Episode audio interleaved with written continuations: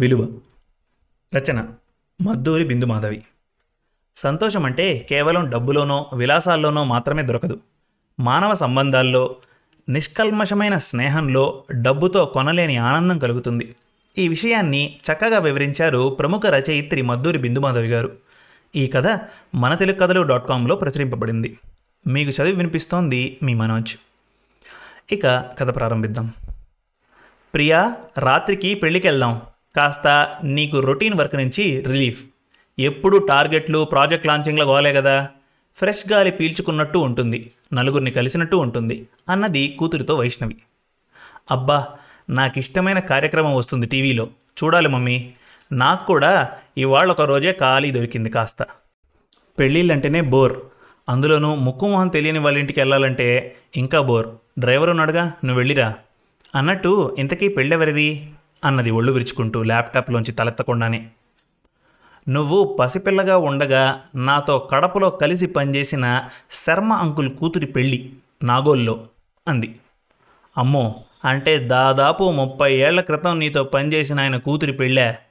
అయినా ఇన్నేళ్ళ తర్వాత నిన్నసలు ఆయన ఎలా ట్రేస్ చేశారు మమ్మీ? నీలాంటి కొలీగ్స్ ఆయనకి ఎంతమంది ఉండుంటారు? అందరినీ పిలుస్తారా? అన్నది ఒళ్ళు విరుచుకుంటూ. అందరినీ కాదు సర్వీసులో కానీ జీవితంలో కానీ కొంతమంది ముఖ్యులంటూ ఉంటారుగా ప్రతి వారికి నేను కూడా అంకుల్కి అలాంటి ముఖ్యమైన వ్యక్తినే. మనుషుల మధ్యలో ఉండే బంధాల అవసరం. అందులో ఉండే అనుబంధాల చీకటి వెలుగులు ఈ కాలం పిల్లలకి తెలియట్లేదు. మనిషికి చదువు డబ్బు ఉద్యోగపు హోదాలే కాదు అంతకంటే ముఖ్యమైనవి మానవ సంబంధాలు. బేతాళుడి ప్రశ్నలు ఆపి లేచి తయారవ్వు. సరదాగా అలాగ తిరిగి వచ్చినట్టుంటుంది మొన్న మోజుబడి కొనుక్కున్నావు కదా ఆ రాయల్ బ్లూ జీర కట్టుకో. ఎప్పుడూ ఆ దిండు గలీబులు నైటీలు వేసుకొని తిరిగేదానివి. ఎప్పుడు కట్టుకుందామని కొనుక్కుంటున్నావు అన్ని చీరలు? లే లేచి తెములు అన్నది. అప్పటికే సాయంత్రం ఏడు గంటలైంది. చలికాలం. పొద్దుపోయి చీకటి పడి రాత్రి తొమ్మిది అయినట్టుంది అప్పుడు బయలుదేరి బంజారా హిల్స్ నుంచి నాగోల్ వెళ్ళాలంటే దాదాపు ఇరవై మూడు కిలోమీటర్లు. హీనపక్షం గంటన్నర పడుతుంది. ఇక ట్రాఫిక్ జామ్ ఉంటే ఇంకో అరగంట ఎక్స్ట్రా. ఒక్కతే బయలుదేరే జోష్ లేక కారులో కబుర్లు చెప్పుకోవడానికి తోడు ఒక మనిషి ఉంటుంది అని కూతుర్ని బయలుదేరదీసింది వైష్ణవి. కష్టమైన సుఖమైన మాట్లాడుకోవడానికి తనకంటూ ఒక మనిషి ఉండాలని ఈ తరానికి ఎలా అర్థమవుతుందో అనుకుంది స్వగతంగా. నేను కూడా నువ్వన్నట్టే పెళ్ళికి వెళ్ళడానికి బద్దకించాను. వద్దనుకున్నాను కూడా. కానీ పాపం నా అడ్రస్ పట్టుకొని నన్ను పెళ్ళికి పిలవడానికి ఆయన ఎంత శ్రమపడి ఉంటారు? అదీగాక ఈ మధ్యకాలంలో అసలు టచ్లో కూడా లేం. ఆయన పిల్ల పెళ్ళి చేసి నన్ను పిలవకపోయినా నాకు కనీసం తెలియదు. ఆ టైంకి మనం విదేశాల్లో ఉన్నామనుకో ఎటూ వెళ్ళలేం. ఇక్కడే ఉన్నానని తెలుసుకొని మరీ పిలిచారు. వెళ్ళకపోవడానికి నా దగ్గర సాకులు కూడా ఏం లేవు. ఒక్క చలికాలం రాత్రిపూట అన్న మాట తప్ప. అందుకే ఆయన చేసిన ప్రయత్నాన్ని గౌరవించాలనే ఉద్దేశంతోనే బయలుదేరాను. మనుషుల మధ్యలో అనుబంధాలు సన్నగిల్లిపోతున్న ఈ రోజుల్లో మనకి ఎదురయ్యే కొన్ని ఇలాంటి ప్రయత్నాలు మనకి తెలియకుండా ఏవో సూచనలు చేస్తాయి అన్నది కారులో కూతురుతో వైష్ణవి. నీదంతా చాదస్తాం మమ్మీ. ఎప్పుడో కలిసి పనిచేసిన వ్యక్తి మళ్ళీ జీవితంలో ఇంకొకసారి నీకు కలుస్తారన్న నమ్మకం కూడా లేనప్పుడు ఈ బంధాలని మళ్ళీ తిరగదోడుకోవడంలో అర్థమేమున్నది? అంది. ఇలా మాట్లాడుకుంటూ ఉండగానే పెళ్ళి హాల్ వచ్చేసింది. హమ్మయ్యా ఈ జీపీఎస్ల పుణ్యమా అని ఎక్కువ వెతుక్కోకుండానే అడ్రస్ దొరికింది అనుకుంటూ లోపలికి దారి తీసింది వైష్ణవి. శర్మగారి బంధువులు తప్ప ఆఫీస్ కొలీగ్స్ ఎవ్వరూ ఇంకా వచ్చినట్టు లేదు. మొహాలు గుర్తుపడడానికి ప్రయత్నిస్తూ లోపలికి నడిచింది. ఒక పెద్ద ఆవిడ భర్తతో సహా సోఫాలో కూర్చొని ఉన్నది. వైష్ణవిని చూస్తూనే బాగున్నావటే నీకు వీళ్ళు ఎలా పరిచయం? ఎన్నాళ్ళైంది నిన్ను చూసి? అచ్చం మీ అమ్మలాగే ఉన్నావు. దా కూర్చో అంటూ తను జరిగి పక్కన చోటు చూపింది. చేతిలో వైష్ణవి చెయ్యి గట్టిగా పట్టుకొని కంటి నిండా నీళ్ళతో పైనుంచి కిందికి ఆప్యాయంగా ఒళ్ళంతా తడుముతున్నట్టు చూసింది. నేను శర్మగారు కలిసి పనిచేశాం అత్తయ్య. అవును ఇప్పుడు నిన్ను చూస్తే గుర్తొస్తున్నది. ఆయన మీ చుట్టమని నాకు అప్పట్లో ఆఫీస్లో చెబుతూ ఉండేవాడు. నాకు కూడా నిన్ను చూస్తే భలే సంతోషంగా ఉందత్తయ్యా. నీకు ఒంట్లో ఎలా ఉంటున్నది? లాంటి కుశల ప్రశ్నలు వేస్తూ పరిసరాలని తనని తాను మర్చిపోయి కబుర్లలో పడింది వైష్ణవి. మా చిన్నప్పుడు నువ్వు అమ్మ కబుర్లు చెప్పుకుంటూ మాకు బోలెడు పనులు నేర్పారు. నువ్వు సరదాగా అప్పుడు అనేదానివి గుర్తుందా అత్తయ్య? గృహప్రవేశ ముహూర్తం పెట్టించుకుంటే రమ్మంటే మా ఆయన సత్ర ముహూర్తం పెట్టించుకొచ్చాడే. వచ్చిపోయే వాళ్ళకి వండి వార్చలేక చస్తున్నానని ఆ జోకులు ఇప్పుడు కూడా మేము పిల్లలతో చెప్పి నవ్వుకుంటూ ఉంటాం అంది వైష్ణవి. అవునే మీ అమ్మ వెళ్ళిపోయి నన్ను ఒంటరిదాన్ని చేసింది. దానికే హాయిగా పువ్వల్లే వెళ్ళిపోయింది. అది వెళ్ళిపోయే ముందు రోజు దొడ్లో పూసాయి అని బుట్టెడు మల్లెపువ్వులు పట్టుకొచ్చి నా ముందు పోసి మాల కడుతూ కూర్చుంది. మా అందరికీ తల్లో పెట్టి మురిసిపోయింది. మల్లెపువ్వులు చూస్తే మీ అమ్మే నా కళ్ళలో మెదులుతుంది.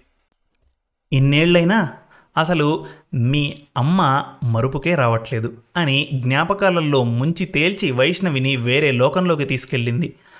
అమ్మ స్మృతులతో వైష్ణవి కళ్ళు అశ్రుపూరితాలయ్యాయి వైష్ణవి ఒళ్ళంతా తడుముతూ ఒక్క హగ్ ఇవ్వవే మీ అమ్మని హగ్ చేసుకున్నట్టుంటుంది అని ఆవిడ చూపించే ప్రేమానురాగాల్లో తడిసి ముద్దయింది వైష్ణవి.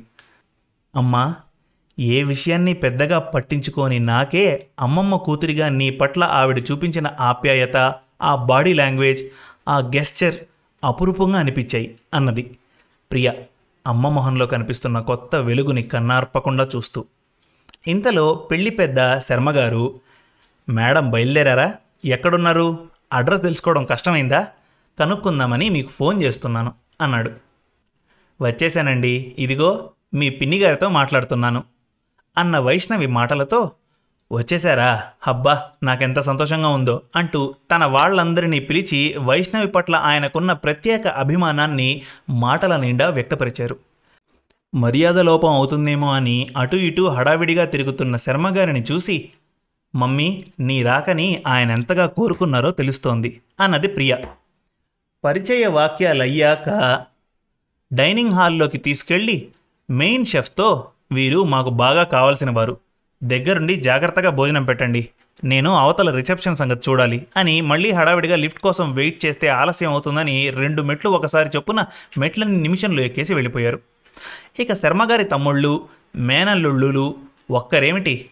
అందరూ నోరారా ఆప్యాయంగా మాట్లాడుతూ రాత్రి ముహూర్తం దాకా ఉండండి అని చెప్పి చెప్పి వెళ్ళారు. ఇంతలో మీరు వైష్ణవి కదూ? చిన్నప్పుడు మన అమ్మమ్మ గారి ఊరు దంతలూరులో వేసవి సెలవుల్లో మనం కలిసి ఆడుకునేవారం నేను రాముని అని ఒకరు నేను అమ్మన్నని అని ఒకరు నేను వల్లీని అని ఒకరు వైష్ణవిని చుట్టుముట్టారు. మీరంతా ఈ పెళ్ళికి వస్తారని నాకు తెలియదు. మీకు శర్మగారు చుట్టమా?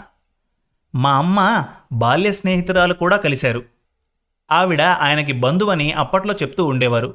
కానీ ఆయనతో మీ బంధుత్వం నాకు తెలియదు అని ఇక వారితో చిన్నప్పుడు ఆడిన కుంటి ఆట మా తాత ఉత్తరం దాగుడు మూతలాట కళ్ళగంతలు కట్టుకొని వీరి వీరి గుమ్మడిపండు వీరి పేరేంటి ఆట ఇలా ఒక్కటేంటి ఎన్నో కబుర్లు చెప్పుకుంటూ ఒకరిని మించి ఒకరు మరో లోకంలోకి వెళ్ళిపోయి అందరూ ఇంచుమించు ఆ వయసులోకి వెళ్ళిపోయి చుట్టూ పరిసరాలని మర్చిపోయి హాయిగా నవ్వుతూ మాట్లాడుకోవడం చూసిన ప్రియకి ఆ దృశ్యం ఎంతో అపురూపంగా అనిపించింది. ఎప్పుడూ సీరియస్గా ఉండే మమ్మీ ఇప్పుడు కొత్తగా కనిపిస్తోంది. నిజమే మమ్మీ చెప్పినట్టు తిండి బట్ట మాత్రమే కాదు. మనిషికి ఆరోగ్యాన్ని ఇచ్చేవి నిలబెట్టేవి చిన్నప్పటి జ్ఞాపకాలు. అయిన వారితో కాలం గడపటం. తమ పరుగుల జీవితంలో ఇలాంటివి ముఖ్యమని ఆలోచించే స్థితిలో లేము అనుకుంది ప్రియ. నిజమే ఈ తరం యాంత్రికంగా చదువే లోకంగా బతికేస్తున్నాం. మాకు ఇంత మంచి జ్ఞాపకాలు లేవు. ఇన్నేళ్ళైనా ఏ భేషజాలు లేకుండా నిర్మలమైన మనసుతో వాళ్ళు ఎంత హాయిగా బాల్యాన్ని నెమరవేసుకుంటున్నారో. మిత్రులని అనుకోకుండా కలిసిన అమ్మ మొహంలో ఈ ఆనందం తృప్తి ఏమిచ్చి తీసుకొని రాగలను అనుకుంటున్న ప్రియతో ఇక బయలుదేరదామా? బాగా పొద్దుపోయింది. మనం ఇంటికి చేరేసరికి పదకొండు అవుతుంది మళ్ళీ డ్రైవర్ గొడవ చేస్తాడు. అంది వైష్ణవి. పర్లేదులే మమ్మీ నేను అతనికి ఎక్స్ట్రా డబ్బులు ఇస్తాను నీ ఫ్రెండ్స్తో ఇంకొంచెం సేపు గడపాలంటే మనం ఇక్కడే ఉందాం అంది. వచ్చే నెల మా బాల్య స్నేహితురాలి కొడుకు పెళ్ళి ఉందట. అప్పుడు కలుద్దాం అనుకున్నాం. అందరూ ఈ ఊళ్ళోనే ఉంటున్నారట. ఇక ముందు తరచూ కలుసుకోవచ్చు. ఫోన్లో మాడుకోవచ్చు ఇలా రాబట్టి ఈ విషయాలన్నీ తెలిసాయి. అసలు అప్పట్లో పెద్దయ్యాక మనం ఏమవుతామో ఎక్కడుంటామో ఎవరి జీవితాలు ఎలాంటి మరుపులు తిరుగుతాయో ఏమీ తెలియదు అయినా తాము అలా ఎప్పటికీ కలిసిపోయే ఆడుకుంటామని జీవితాంతం అలా మనం కోరుకున్నట్టే ఉంటుందని అనుకుంటాం. అదే అప్పటి అందమైన అమాయకత్వం. ఎవరి జీవితంలో అయినా నిష్కల్మషమైన బాల్యంలో ఆడుకున్న మిత్రుల విలువే వేరు. స్కూల్లో పెద్దయ్యాక కాలేజీల్లో కలిసి చదువుకున్న క్లాస్మేట్స్ వేరు. మనం పెద్దవాళ్ళమయ్యాక వీరిలో ఎవరు కలిసినా ఆనందమే కానీ అమ్మమ్మగారి ఊళ్ళో వేసవి సెలవుల్లో కలిసి ఆడుకున్న మిత్రులు వారి విలువే వేరు. అన్నది వైష్ణవి కారులో చేరగిలబడుతూ. అవును మమ్మీ నాకు కూడా వాస్తవం ఇప్పుడే కళ్ళకి కట్టినట్టు తెలిసింది. ఇలా ఎవరైనా నీ పాత కొలీగ్స్ మిత్రులు ఆహ్వానిస్తే అవకాశాన్ని బట్టి తప్పకుండా నేను కూడా నీతో వస్తాను అంది ప్రియ మనస్ఫూర్తిగా. శుభం. మరిన్ని మంచి తెలుగు కథల కోసం మా తెలుగు కథలు డాట్ కామ్ విజిట్ చేయండి. థ్యాంక్స్.